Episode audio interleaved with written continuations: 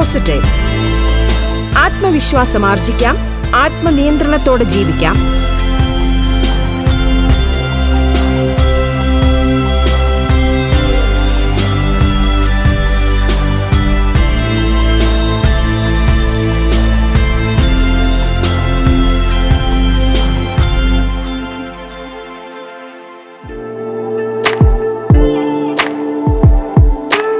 നമസ്കാരം പ്രിയ ശ്രോതാക്കളെ, ബി പോസിറ്റീവിലേക്ക് സ്വാഗതം.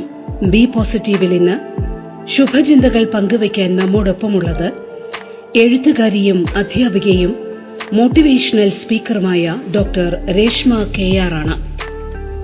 ബി പോസിറ്റീവിലേക്ക് സ്വാഗതം.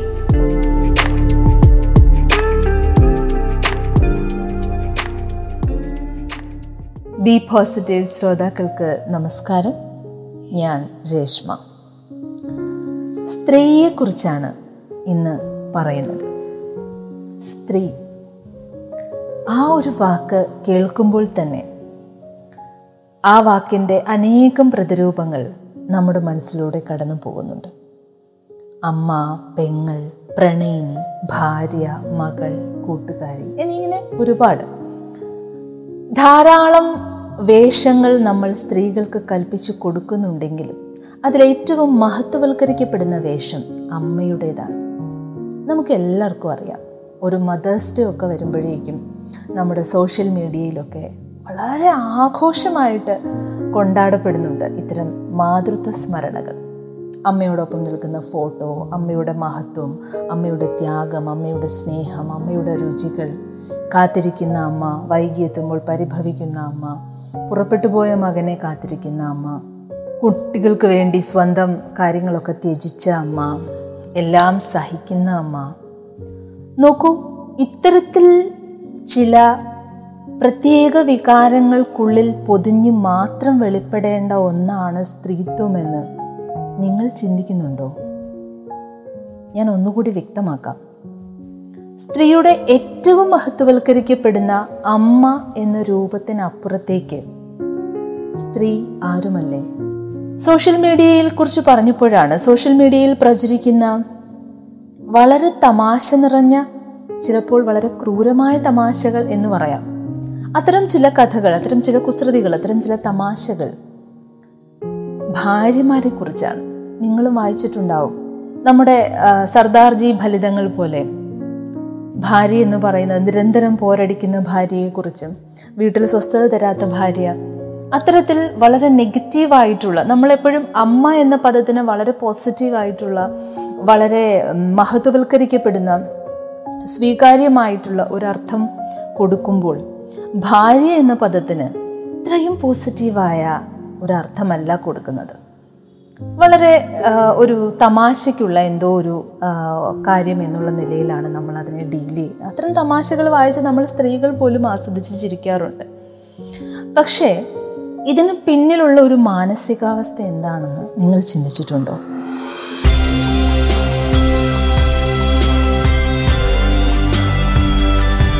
Be positive. ആത്മവിശ്വാസം ആർജിക്കാം, ആത്മനിയന്ത്രണത്തോടെ ജീവിക്കാം.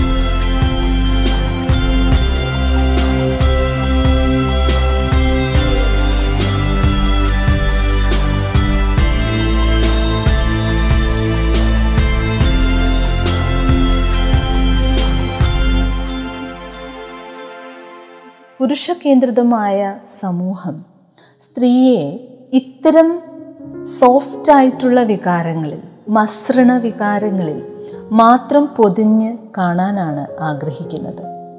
സ്ത്രീയുടെ ത്യാഗം, സ്ത്രീയുടെ സ്നേഹം, സ്ത്രീയുടെ സഹനശക്തി, സ്ത്രീയുടെ കരുതൽ. പക്ഷേ അതല്ലാതെ ദേഷ്യപ്പെടുമ്പോൾ, അഹങ്കാരത്തോടെ സംസാരിക്കുമ്പോൾ നമുക്ക് സ്ത്രീ വളരെ മോശപ്പെട്ട വ്യക്തിത്വമാകുന്നു. കാരണം അവരത് പ്രതീക്ഷിക്കുന്നില്ല. കാലങ്ങളായി നമ്മൾ സ്ത്രീകളുടെ മേൽ ഇത്തരത്തിലുള്ള അരുതായ്മകൾ അടിച്ചേൽപ്പിക്കുന്നുണ്ട്. ഫെമിനിസത്തെക്കുറിച്ച് പറയുമ്പോൾ, സ്ത്രീയുടെ തുല്യതയെക്കുറിച്ച് പറയുമ്പോൾ, സ്ത്രീയുടെ പ്രാതിനിധ്യത്തെക്കുറിച്ച് പറയുമ്പോൾ ഒരുപാട് ആളുകൾ ചോദിച്ചിട്ടുള്ള ഒരു ചോദ്യമാണ്, പുരുഷനെ പോലെ സമൂഹത്തിൽ ഇടപെടാൻ സ്ത്രീക്ക് കഴിയുമോ എന്ന്. ഞാൻ ഈ ചോദ്യം ചോദിക്കുമ്പോൾ എന്നെ കേൾക്കുന്ന നിങ്ങളും ഒരു നിമിഷം ആലോചിക്കും, ശരിയാണ്, പുരുഷനെ പോലെ സമൂഹത്തിൽ ഇടപെടാൻ സ്ത്രീക്ക് കഴിയുമോ? സാമൂഹികമായ ഒരു പ്രശ്നം വരുമ്പോൾ അതിൽ ഇടപെട ഇടപെടാൻ അതിന് പരിഹാരം നിർണയിക്കാൻ, കാര്യങ്ങൾ വളരെ പെട്ടെന്ന് തീരുമാനമെടുക്കാൻ കഴിയുമോ? ഞാനൊന്ന് ചോദിക്കട്ടെ, നിങ്ങൾ അങ്ങനെ ഏതെങ്കിലും സ്ത്രീകളെ പഠിപ്പിച്ചിട്ടുണ്ടോ? അത്തരത്തിൽ നിങ്ങൾ ഏതെങ്കിലും സ്ത്രീകളെ ട്രെയിൻ ചെയ്തിട്ടുണ്ടോ? ഒന്നും വേണ്ട. അത്തരത്തിൽ ഏതെങ്കിലും സ്ത്രീകൾക്ക് നിങ്ങൾ സ്വാതന്ത്ര്യം കൊടുത്തിട്ടുണ്ടോ? ഞാൻ അടക്കമുള്ള പെൺകുട്ടികൾ കുഞ്ഞുനാൾ മുതൽ കേട്ട് വളരുന്ന കുറേ കാര്യങ്ങളുണ്ട്. ഉറക്കച്ചിരിക്കാൻ പാടില്ല, ഇങ്ങനെയുള്ള വേഷമാണോ പെൺകുട്ടികൾ ഇടുന്നത്? തലമുടി അഴിച്ചു വിടാതെ കെട്ടിവയ്ക്ക്, മരത്തിലൊന്നും വലിഞ്ഞു കയറിയേക്കരുതേ, പെൺകുട്ടിയാണ്. ഉറക്ക സംസാരിക്കാതെ, പെൺകുട്ടിയാണ്. ആണുങ്ങൾ നടക്കുന്നത് പോലെ നടക്കാതെ, കാലടുപ്പിച്ച് വെച്ച് നിൽക്ക്, കാലടുപ്പിച്ചിരിക്കെ, കാലിൻ്റെ മുകളിലല്ലേ കാല് വയ്ക്കുന്നത്, എങ്ങനെ നന്നാവും? ഇത്തരത്തിൽ വളരെ രസകരമായ, ഇപ്പോൾ ആലോചിക്കുമ്പോഴാണ് രസകരം കേട്ടോ, അപ്പോൾ കേൾക്കുമ്പോൾ ഒരു രസവും തോന്നിയിരുന്നില്ല, ഇത്തരത്തിലുള്ള ചില പരാമർശങ്ങൾ. ഏറ്റവും രസകരമായ കാര്യം, ഇതൊക്കെ പറയുന്നത് നമ്മൾ സ്ത്രീകൾ തന്നെ ആയിരിക്കും, വളരെ മുതിർന്ന സ്ത്രീകൾ തന്നെ ആയിരിക്കും ഇത്തരം കാര്യങ്ങൾ നമ്മളോട് പറയുന്നത്. ഓരോ കാര്യം അവൾ ചെയ്യുമ്പോഴും അവളുടെ ഇഷ്ടങ്ങളെ നമ്മൾ പാകപ്പെടുത്തുന്നത്, അവളുടെ താല്പര്യങ്ങളെ, അവളുടെ പ്രൊഫഷനെ, എല്ലാ കാര്യങ്ങളെയും നമ്മൾ പാകപ്പെടുത്തുന്നത് നാളെ ഒരു വീട്ടിൽ പോയി ജീവിക്കേണ്ടത് ഭർത്താവിൻ്റെ ആഗ്രഹത്തിനനുസരിച്ച് എന്നാണ്. എന്നു മുതലായിരിക്കും നമ്മുടെ സമൂഹം പെണ്ണിനെ ഒരു സ്വതന്ത്ര ജീവിയായി പരിഗണിക്കുക എന്ന് ഞാൻ ആഗ്രഹിച്ചിട്ടുണ്ട്. ഒരു പുരുഷൻ അല്ലെങ്കിൽ ഒരു ആൺകുട്ടി ആഗ്രഹിക്കുന്ന അതേ രീതിയിൽ സ്വന്തം ഭാവിയെക്കുറിച്ച് തീരുമാനങ്ങൾ എടുക്കാൻ തീർച്ചയായും ഒരു പെൺകുട്ടിക്ക് ഫ്രീഡം ഉണ്ടാകണം. അവളത് അർഹിക്കുന്നുണ്ട്. അങ്ങനെ തീരുമാനം എടുത്തവർ മാത്രമേ, അതിൽ ഉറച്ചു നിന്നവർ മാത്രമേ വിജയിച്ചിട്ടുള്ളൂ. മറ്റൊരാളുടെ തണലിൽ നിന്നു എന്ന് പറഞ്ഞിട്ട് ഇന്നുവരെ ഒരാളെയും നമ്മൾ അറിയപ്പെട്ടിട്ടില്ല. സ്വന്തമായി വഴിവെട്ടി സ്വന്തമായി തീരുമാനങ്ങൾ എടുത്ത് അതിൽ ജയിച്ചു കയറിയ ആളുകൾ മാത്രമാണ് വിജയികൾ എന്ന് പറയുന്നത്. ഓർമ്മിച്ചിട്ടുണ്ടാവാം, ഭർത്താവ് സാമൂഹിക പരിഷ്കർത്താവായി മാറുമ്പോൾ വീട് നോക്കിയ ഭാര്യയെ അവരുടെ മക്കൾ ഓർമ്മിക്കുന്നുണ്ടാവും. അതൊരു സൗമ്യമായ ഓർമ്മയായിരിക്കും. എപ്പോഴും മഹാത്മാഗാന്ധിയുടെ ഭാര്യയെക്കുറിച്ചൊക്കെ അത്തരം ഓർമ്മകൾ പങ്കുവയ്ക്കപ്പെട്ടിട്ടുണ്ട്. പക്ഷെ അതല്ലാതെ ഞാൻ പറഞ്ഞ ഒരു ഒരു വലിയ സമൂഹത്തിന് ഗുണം ചെയ്യുന്ന രീതിയിൽ, സ്വന്തം സ്വപ്നങ്ങൾക്ക് ചിറകുകൾ മുളയ്ക്കുന്ന രീതിയിൽ അവളെ പാകപ്പെടുത്തുവാൻ നമുക്കെന്താണ് കഴിയാതെ പോകുന്നത്? വീട്ടിനുള്ളിൽ കുരുക്കപ്പെടുന്ന ഇത്തരം സാഹചര്യങ്ങളിൽ മാധവിക്കുട്ടിയുടെ കോലാട് എന്ന് പറയുന്ന ഒരു കഥയുണ്ട്. എന്നെ വളരെയധികം സ്പർശിച്ച ഒരു കഥയാണ്, നിങ്ങൾ പലരും കേട്ടിട്ടുണ്ടാവും. ഒരമ്മ, വീട്ടിനുള്ളിൽ മാത്രം ജീവിക്കുന്ന ഒരു വീട്ടമ്മ, അവളുടെ വിചാരങ്ങളിലൂടെ അവളുടെ സൗന്ദര്യം എല്ലാം നഷ്ടപ്പെടുന്നു. കാലങ്ങളായിട്ട് ഇത്തരം കഷ്ടപ്പാ കഷ്ടപ്പെടുന്ന ഒരു ജീവിതത്തിലൂടെ കടന്നു പോകുമ്പോൾ സ്വാഭാവികമായിട്ടും സ്ത്രീകൾക്കുണ്ടാകുന്ന മാറ്റങ്ങളുണ്ടല്ലോ. അപ്പോൾ അമ്മ കോലാടിനെ പോലെയായി എന്ന് മകൻ പറയുന്നുണ്ട്. വളരെ വേദനയോട് കൂടിയിട്ടാണ് ആ സ്ത്രീ അത് കേൾക്കുന്നത്. അവസാനം ആ ഒരു കഷ്ടപ്പാടുകളുടെ ആ ഒരു പാരമ്യത്തിൽ അവരെ ആശുപത്രിയിൽ അഡ്മിറ്റ് ചെയ്യേണ്ടി വരുന്നു. അവിടെ വെച്ചും അവർ പരിപ്പ് പെരിയുന്ന മണം, അയ്യോ എന്നെ വിടൂ എന്ന് പറഞ്ഞിട്ടാണ് എഴുന്നേറ്റ് ഓടാൻ ശ്രമിക്കുന്നിടത്താണ് കഥ അവസാനിക്കുന്നത്. ഇത്തരത്തിൽ ഈ അടുക്കളയുടെ ചുമരുകൾക്കുള്ളിൽ ഒതുങ്ങി നിൽക്കുന്ന പെണ്ണുങ്ങൾ, നിങ്ങൾ അവരോടൊന്ന് ചോദിച്ചു നോക്കൂ, ഇതാണോ അവർ ആഗ്രഹിച്ച ജീവിതമെന്ന്? ഈ ഭാര്യമാർ, നമ്മൾ നേരത്തെ പറഞ്ഞല്ലോ, ഈ മോശപ്പെട്ട തമാശകൾ നമ്മൾ ഭാര്യമാരെ കുറിച്ച് പറയുന്നത്, അതിലെ ഏറ്റവും വലിയൊരു ഘടകം അവരുടെ ദേഷ്യമാണ്, അവരുടെ ഇറിറ്റേഷനാണ്. ഭർത്താവ് എങ്ങോട്ട് പോകുന്നു അവർ ചോദിക്കുന്നു, അവർ ദേഷ്യപ്പെടുന്നു. ഭർത്താവ് ഭർത്താവിൻ്റെ സുഹൃത്തുക്കളെ കാണാൻ പോകുന്നത് അവർക്ക് ഇറിറ്റേഷൻ ഉണ്ടാക്കുന്നു എന്ന് പറയുന്നു. ഇതൊക്കെയാണ് ഭാര്യമാർക്ക് നേരെ നമ്മൾ ആരോപിക്കുന്ന കുറ്റങ്ങൾ. എന്തുകൊണ്ട് അവർ ഇറിറ്റേറ്റഡ് ആകുന്നു? എന്തുകൊണ്ടാണ് അവർക്ക് ദേഷ്യമുണ്ടാകുന്നത്? കാരണം അവർ ആഗ്രഹിച്ച ജീവിതമല്ല അവർ ജീവിക്കുന്നത്. അതുകൊണ്ടാണ് നമ്മൾ ആഹാരം കഴിക്കാൻ ചെന്നിരിക്കുമ്പോൾ നമുക്കിഷ്ടമുള്ള സാധനങ്ങളൊക്കെ ഡൈനിങ് ടേബിളിൽ നിരക്കുമ്പോൾ നമ്മൾ അമ്മയുടെ മുഖത്ത് നോക്കി സന്തോഷത്തോടെ ചിരിക്കാറുണ്ട്. എൻ്റെ ആഗ്രഹങ്ങളെല്ലാം അറിഞ്ഞ് എൻ്റെ അമ്മ ചെയ്യും, അമ്മ എനിക്കിഷ്ടമുള്ളതൊക്കെ വയ്ക്കും എന്ന് പല കുട്ടികളും, ഞാൻ പഠിപ്പിക്കുന്ന കുട്ടികളടക്കം പറയുന്നത് ഞാൻ കേട്ടിട്ടുണ്ട്. അപ്പം ഞാൻ അവരോട് ചോദിക്കാറുണ്ട്, നിൻ്റെ അമ്മയ്ക്ക് എന്താ ഇഷ്ടമെന്ന് നീ ചോദിച്ചിട്ടുണ്ടോ? ഒരു കുട്ടി പോലും ഇതുവരെ ഉണ്ടെന്ന് പറഞ്ഞിട്ടില്ല. അമ്മയ്ക്കിഷ്ടം അമ്മയ്ക്കിഷ്ടം അമ്മയ്ക്കിഷ്ടം എന്താ, ഇതൊക്കെ തന്നെ.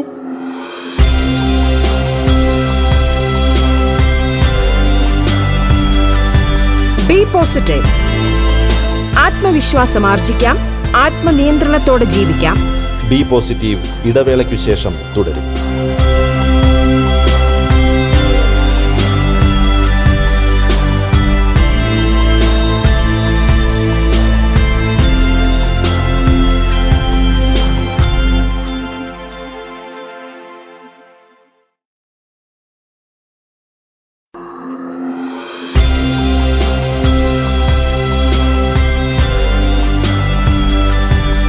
പോസിറ്റീവ്. ആത്മവിശ്വാസം ആർജിക്കാം, ആത്മനിയന്ത്രണത്തോടെ ജീവിക്കാം. എഴുത്തുകാരിയും അധ്യാപികയും മോട്ടിവേഷണൽ സ്പീക്കറുമായ ഡോക്ടർ രേഷ്മ കെ ആർ അതിഥിയായി പങ്കെടുക്കുന്നു. തുടർന്ന് കേൾക്കാം ബി പോസിറ്റീവ്.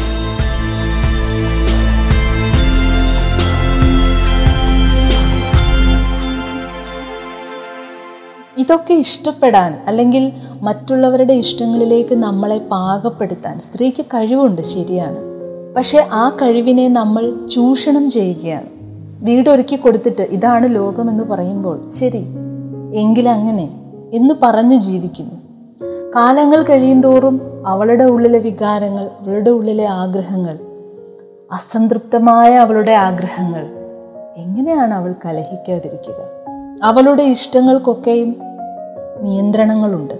എന്തെങ്കിലും ഒരു ആഗ്രഹം അവൾക്കൊരിക്കലും അത് സ്വന്തം തീരുമാനം നടപ്പിലാക്കാൻ കഴിയില്ല. നൂറ് നൂറ് പേരോട് അഭിപ്രായം ചോദിക്കേണ്ടി വരും.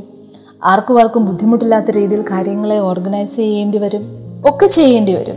ഇനി ഇതൊക്കെ ചെയ്താൽ തന്നെയും പല പല രീതിയിലും അവൾക്ക് ഈ വീട്ടിലെ കാര്യങ്ങളും മറ്റു കാര്യങ്ങളും ഒരുമിച്ച് കൊണ്ടുപോകാൻ കഴിയാതെ വരും. അങ്ങനെയാകുമ്പോൾ വീണ്ടും അവൾ അസ്വസ്ഥയാകുന്നു. ഇത്തരത്തിൽ ഈ എല്ലാം വിട്ടെറിഞ്ഞിട്ട് സ്വന്തം കരിയറൊക്കെ ഉപേക്ഷിച്ചിട്ട് ശരി മക്കൾക്കും ഭർത്താവിനും വേണ്ടി ജീവിക്കാം എന്നൊരു സ്ത്രീ തീരുമാനിക്കുമ്പോൾ നമ്മളൊക്കെ ചുറ്റും കൂടി നിന്ന് കൈയടിക്കും. ഹാ, എത്ര എത്ര നിസ്വാർത്ഥമായ ജീവിതം, എന്തൊരു ത്യാഗസന്നദ്ധത. പക്ഷേ അവളുടെ ഉള്ളിൽ ഇത്തരം അടിച്ചമർത്തപ്പെടുന്ന വികാരങ്ങൾ, ഇത്തരം നിയന്ത്രണങ്ങൾക്കുള്ളിൽ കിടന്ന് വീർപ്പുമുട്ടുന്ന അവളുടെ ഒരു വ്യക്തിത്വമുണ്ട്. അതിനെ ആരാണ് അഭിസംബോധന ചെയ്യുക?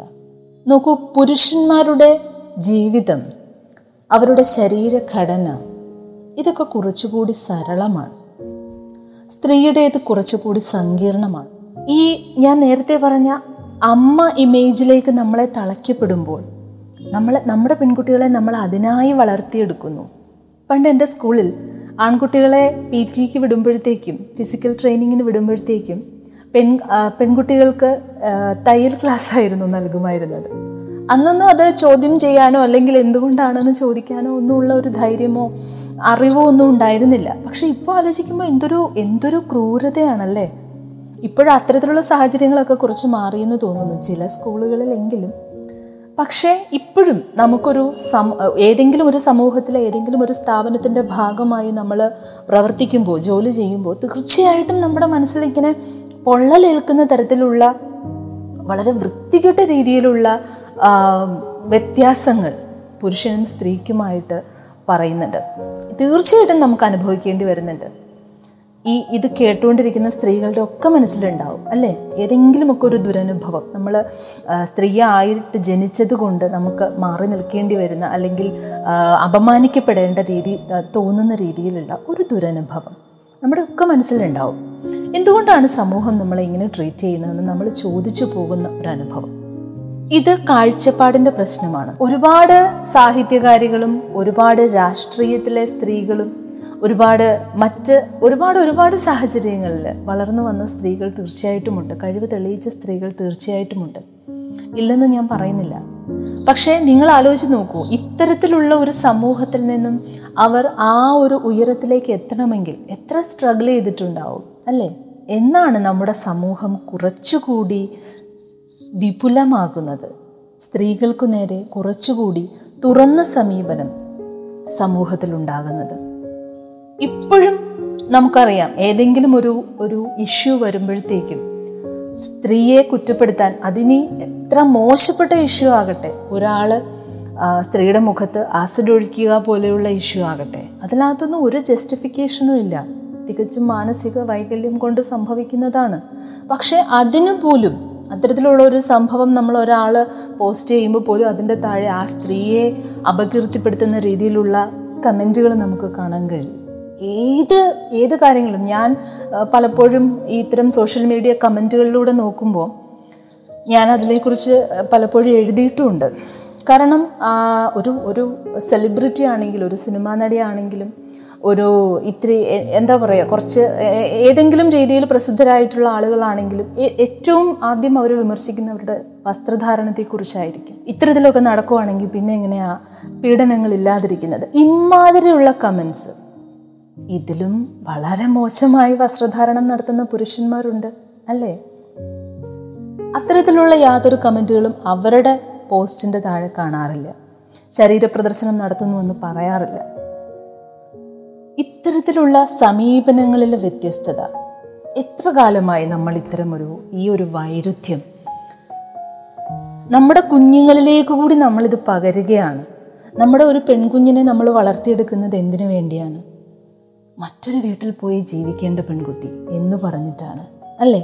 അവളുടെ ഓരോ ശീലങ്ങളെയും നമ്മൾ പാകപ്പെടുത്തുന്നത്.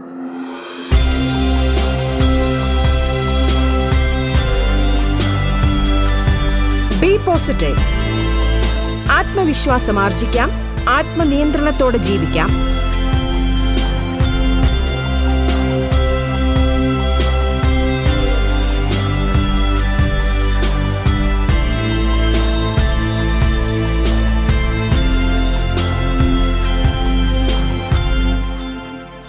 മായ ഒരു ചക്രത്തിലൂടെ എല്ലാ മാസവും കടന്നു പോകുന്ന ആളുകളാണ് നമ്മൾ. കൃത്യമായ ഹോർമോണുകളുടെ സ്വാധീനത്തിൽ ജീവിക്കുന്നവരാണ്. അപ്പോൾ അത്രയും കൃത്യതയുള്ള ഒരു ജീവിതമാണ്. എപ്പോഴും ഇക്കോ ഫെമിനിസത്തിനെ കുറിച്ചൊക്കെ സംസാരിക്കുമ്പോൾ നമുക്കറിയാം, സ്ത്രീ എന്ന് പറയുന്നത് പ്രകൃതിയുടെ മറ്റൊരു പ്രതീകമാണെന്ന രീതിയിലുള്ളൊരു മനോഹരമായ സങ്കല്പമാണത്. കാരണം പരിസ്ഥിതിവാദവും സ്ത്രീവാദവും കൂടി ചേർന്നിട്ടുള്ളതാണ് ഇക്കോ ഫെമിനിസം എന്ന് പറയുന്നത്. അപ്പോൾ അതിനകത്ത് പറയാറുണ്ട്, കാരണം ഒരു സ്ത്രീയെ പ്രത്യുൽപാദനത്തിൻ്റെ കേന്ദ്രമാക്കി പ്രകൃതി നിയമിച്ചിരിക്കുന്നത്, അവൾ ഒരിക്കലും അബലയല്ല. ഇത്രയും ശക്തി ഉള്ളിൽ ആവാഹിക്കുന്ന ഒരു സ്ത്രീക്ക് ഒരിക്കലും അബലയാകാൻ കഴിയില്ല. അപ്പോൾ എല്ലാം നമ്മുടെ സ്ത്രീകളിലുണ്ട്. പ്രകൃതിയെപ്പോലെ തന്നെ ആ ഒരു ശക്തി കേന്ദ്രമാണ് സ്ത്രീ എന്ന് പറയുന്നത്. അടുത്ത തലമുറയിലേക്ക് മനുഷ്യവംശത്തിനെ നയിക്കാനുള്ള സിദ്ധി സ്ത്രീയുടെ കയ്യിലാണ്. അത്രയും മനോഹരമായ ഒരു സൃഷ്ടിയാണ് സ്ത്രീ എന്നത്. അവൾക്കറിയാം, തൻ്റെ ഇടത്തോടെ ജീവിക്കാൻ അവൾക്കറിയാം, സ്വാതന്ത്ര്യത്തോടെ സംസാരിക്കാൻ അറിയാം, തൻ്റെ ലക്ഷ്യത്തിലേക്ക് തല ഉയർത്തിപ്പിടിച്ച് നട നടക്കാൻ അറിയാം. നമ്മുടെ പെൺകുഞ്ഞുങ്ങൾക്ക് ദയവ് ചെയ്ത് നമ്മൾ അതിന് സഹകരിക്കുക, നമ്മൾ അതിനവരെ സന്നദ്ധരാക്കുക. മറ്റൊരാളുടെ ജീവിതത്തിൽ ഒരു സപ്പോർട്ടിംഗ് റോൾ ചെയ്യാൻ വേണ്ടിയാണ് നമ്മൾ അവരെ വളർത്തിയെടുക്കുന്നതെങ്കിൽ ഭാവിയിൽ അവരുടെ ജീവിതം നശിച്ചു പോകുമ്പോൾ നമ്മൾ കരഞ്ഞിട്ട് യാതൊരു കാര്യവുമില്ല. കാരണം അങ്ങനെയാണ് നമ്മൾ അവരെ ട്രീറ്റ് ചെയ്ത രീതി. അവർക്ക് സ്വന്തമായി ഒരു ജീവിതമുണ്ട്, അവർക്ക് സ്വന്തമായി ഒരു തീരുമാനങ്ങളുണ്ട്. പൊരുത്തപ്പെടലല്ല സ്ത്രീയുടെ നിയോഗം എന്ന് പഠിപ്പിച്ച് അവളെ തല ഉയർത്തിപ്പിടിച്ച് ജീവിക്കാനായി നമ്മൾ സന്നദ്ധരാക്കുമ്പോഴാണ് അവളിലെ വ്യക്തി പൂർണ്ണയാകുന്നത്. അല്ലാതെ വിവാഹം, മാതൃത്വം ഇതൊന്നുമല്ല അവളുടെ പൂർണ്ണതയുടെ നിദാനം. അവളുടെ ജീവിതം അവൾ ഡിസൈൻ ചെയ്യുമ്പോഴാണ് അവൾക്ക് സ്വാതന്ത്ര്യമുണ്ടാകുന്നത്. അതിനവളിട്ടിരിക്കുന്ന വസ്ത്രമോ അവൾ ഉപയോഗിക്കുന്ന ഭാഷയോ അവളുടെ ആംഗ്യങ്ങളോ അവളുടെ ചലനങ്ങളോ അവളുടെ നടപ്പോ ഇരിപ്പോ ഒന്നുമല്ല. അവൾ ശക്തയാണെന്നുള്ള ബോധം ആന്തരികമായി അവളിൽ ഉണ്ടാകണം. ഏറ്റവും മനോഹരമായ സൃഷ്ടിയാണ് സ്ത്രീ എന്നത്. ഞാൻ എപ്പോഴും പറയും, ഫെമിനിസം എന്നൊക്കെ പറയുമ്പോൾ എല്ലാവരും സ്ത്രീ ജന്മത്തിന് എന്തോ മോശം പ്രശ്നമുണ്ടെന്നുള്ള രീതിയിൽ പറയുമ്പോൾ ഞാൻ എപ്പോഴും പറയാറുണ്ട്, ഇനി എത്ര ജന്മം ഉണ്ടായാലും സ്ത്രീയായി ജനിക്കാൻ തന്നെയാണ് എനിക്ക് ആഗ്രഹം. കാരണം സ്ത്രീ ജന്മത്തിൻ്റെ ഒരു സൗന്ദര്യം എന്ന് പറയുന്നത്, മീര മീരയെക്കുറിച്ച് കേട്ടിട്ടുണ്ടല്ലോ, ഭക്തമീര. ഏതോ ഒരു ശ്രീകോവിലേക്ക് മീര സന്തോഷത്തോടെ ആടിപ്പാടി കയറി വരുമ്പോൾ അതിൽ പൂജാരി ചോദിക്കും അത്രേ, നിങ്ങളോട് ആരാണ് ഇങ്ങോട്ട് വരാൻ പറഞ്ഞത്? ഇത് സ്ത്രീകൾക്ക് പ്രവേശനമില്ലാത്ത സ്ഥലമാണെന്ന്. അപ്പോൾ മീര സഹതാപത്തോടെ ആ പൂജാരിയോട് ചോദിക്കുന്നു, ഇത്രയും കാലം പൂജകൾ അർപ്പിച്ചിട്ടും അങ്ങൊരു സ്ത്രീയായി മാറിയില്ലേ എന്ന്. മനോഹരമായ ഒരു മുഹൂർത്തമാണ്. കാരണം ഏത് അവസ്ഥയുടെയും അങ്ങറ്റം സ്ത്രൈണമാണ്. നമ്മൾ പറയില്ലേ, അമ്മയെപ്പോലെ സ്നേഹിക്കാൻ കഴിയുക. സമർപ്പണം, ധ്യാനം, സ്നേഹം, കരുതൽ, ഇതിൻ്റെ എല്ലാം എക്സ്ട്രീം എപ്പോഴും സ്ത്രൈണമാണ്, എപ്പോഴും സ്ത്രീയാണ്. അത്രയും മനോഹരമായ സൃഷ്ടിയാണ് സ്ത്രീ എന്നത്. ആ മനോഹാരിതയുടെ ബോധ്യം ഉണ്ടാക്കിയെടുത്ത് വേണം നമ്മുടെ കുഞ്ഞുങ്ങളെ നമ്മൾ പാകപ്പെടുത്താൻ. ഒരു പെൺകുഞ്ഞ് ജനിച്ചു എന്ന് കേൾക്കുമ്പോൾ നമ്മൾ ഏറ്റവും കൂടുതൽ സന്തോഷിക്കണം. കാരണം ആ പെൺകുഞ്ഞിനെ നമ്മുടെ കയ്യിലേക്ക് പ്രകൃതി നൽകുമ്പോൾ പ്രകൃതിയുടെ തന്നെ ഒരു അംശത്തിനെയാണ് നമുക്ക് നൽകുന്നത്. ആത്മവിശ്വാസത്തോടെ, തൻ്റെ ഇടത്തോടെ, സന്തോഷത്തോടെ ആ പെൺകുഞ്ഞിനെ വളർത്തിയെടുക്കാൻ, അവളിലെ എല്ലാ നന്മകളെയും അങ്ങനെ തന്നെ പുലർത്തുവാൻ ഓരോ മാതാപിതാക്കൾക്കും കഴിയണം. കഴിയട്ടെ എന്ന് ആശംസിക്കുന്നു. നന്ദി.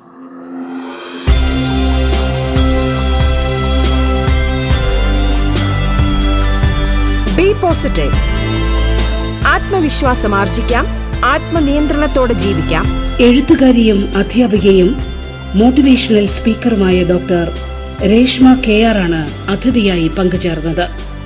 ബി പോസിറ്റീവ് പൂർണ്ണമാകുന്നു. നമസ്കാരം.